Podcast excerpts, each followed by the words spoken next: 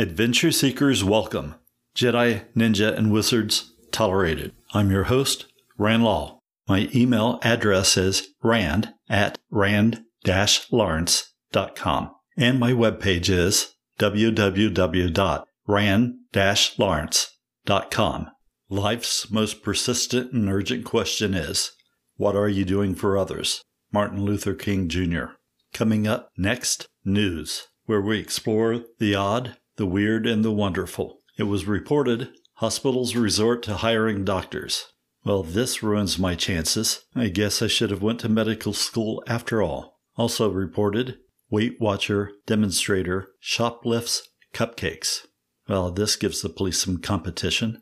It was also reported that a policeman loses nose in circumcision. I guess he was looking too close.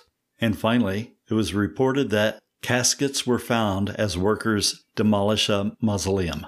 I imagine they would have been stunned if they had been working in the cemetery. It was also reported May 7, 2020. The military has officially published three UFO videos. Navy reports describe encounters with unexplained flying objects. Then later, on May 14th, Navy fighter pilots report close encounters with unidentified aerial vehicles, including several dangerously close incidents. President Donald Trump calls the footage from the Pentagon of the unidentified aerial phenomenon as a hell of a video. The recent news about the UFO sightings had surprisingly little public response, but after COVID 19, unemployment, and riots, the general public might be willing to get some outside help. Former high level officials and scientists with deep, dark knowledge came forward about investigating unidentified aerial phenomena, also known as UFOs. This group included a CIA Director of Operations, a Program Director for Lockheed Martin's Advanced Systems, also known as Skunk Works, and a former Deputy Assistant Secretary of Defense for Intelligence. It's all starting to come out now. So stop making fun of those guys that got picked up on a fishing trip. It's time for Ask Sensei. Today I decided to ask Sensei about his daily Keiko, his regular training that he does on a daily basis. I expected to find a new variance in his training routine as Sensei generally alters his program with each season, but there are several things that remain a constant.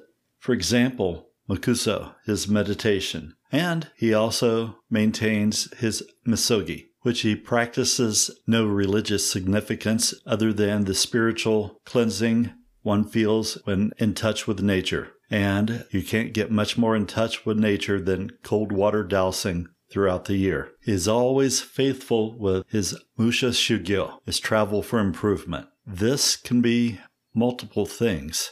Sensei looks at travel for improvement, visiting other dojos, and learning about other systems. But on a daily basis, it is walking, running, jogging, riding a bicycle, or even taking long swims. Whatever method of travel you want to engage in is fine. Then there comes shokuji, which is watching what you eat, trying to follow a good, healthy diet, even if you cheat now and again at least maintaining a 80 20% good diet is beneficial for you in the long run.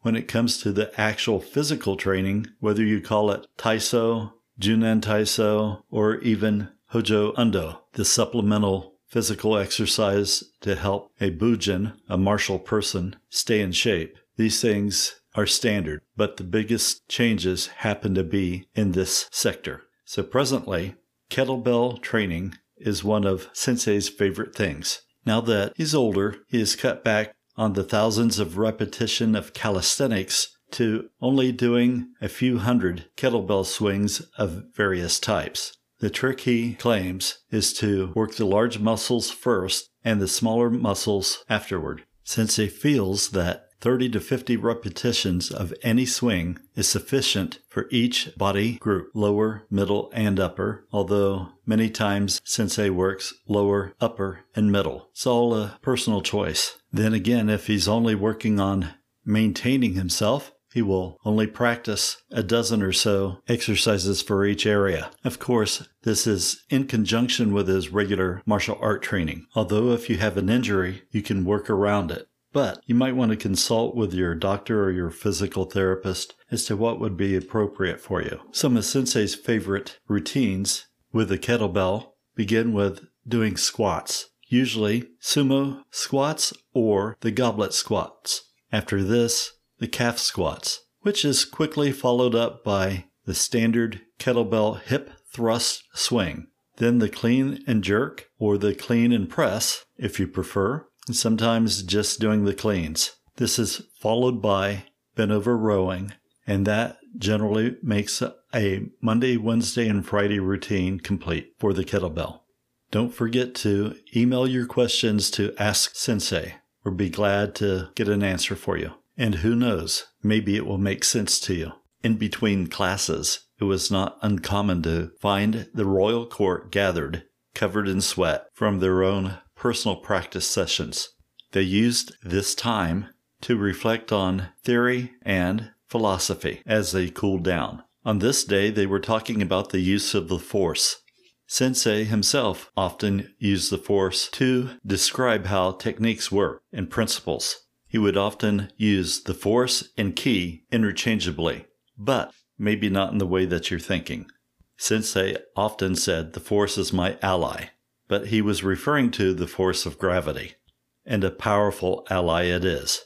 You could say that when he spoke of ki, he was referring to potential energy, both physiologically and psychologically. Physiologically speaking, a well tuned machine, like the human body, could perform at its peak if it was running on the right fuel. Likewise, a mind that was operating without the distraction of emotions could perform better and for a longer expanse of time without having to deal with the adrenal dump after the emotions have run their course.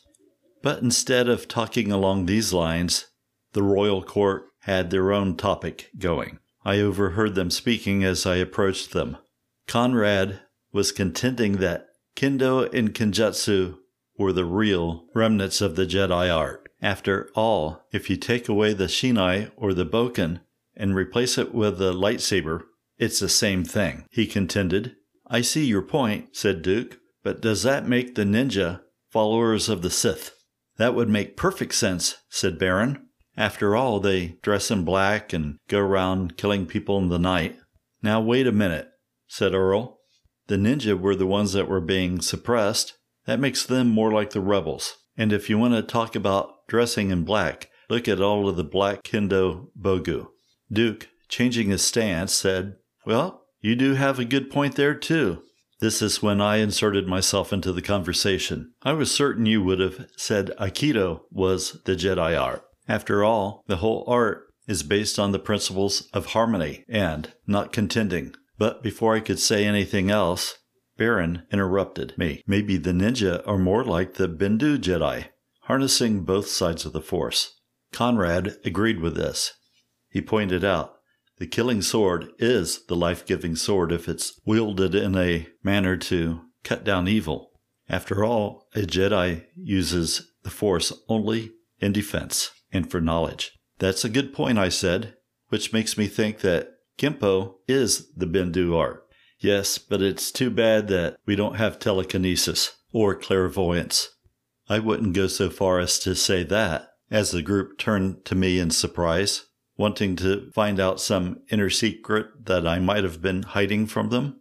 For example, I began, I bet even though Sensei's not here right now, you all know what he wants you to do next. Then, with a collective sigh, the group replied, Clean up the dojo and wipe down all of the surfaces. I smiled and gave a slight Kempo bow with my left palm over my right fist as I said, Now your training is complete, while pointing to the locker room, explaining, Hand towels and the disinfectant spray is in the cabinet. If you'd like to support this podcast, you can do so by joining me on Patreon, www.patreon.com backslash Rand Law, with no space between the Rand and the Law. Jedi, a haiku by Sensei, a midnight dojo, Instead of a lightsaber, a boken cuts ego. I want to take this time to acknowledge an adventure in babysitting. Child care can be demanding. and the most important thing you will ever do. But I'd like to leave this gentle reminder to all of you junior Jedi's. No matter how frisky or playful your mate may be, it is always risky to redirect their force, even reflexively. So even if someone is persistently slapping you on the butt while you're getting the baby into the car seat, be careful how you point and redirect their energy. Or else you may find some spouses don't appreciate the subtleties of the ass over tea kettle maneuver. This adventure was presented to you by Anonymous from the Husband Protection Program. Some facts in this story were altered in an effort to protect the guilty party. In closing, I leave you with this reminder. I encourage everyone to seek out martial art instruction. It has been the source and foundation to everything I do. I have no weapons, but a weapon can be made. Knowledge over power. Tokushi Kimpo. If you would like to support this podcast, you can do so by following the links provided by anchor.fm. If you want to really go over the top with your support, you can also go to my website and follow the link to Kindle books on Amazon.com. Until next time, this is Rand Law reminding you to follow your dreams.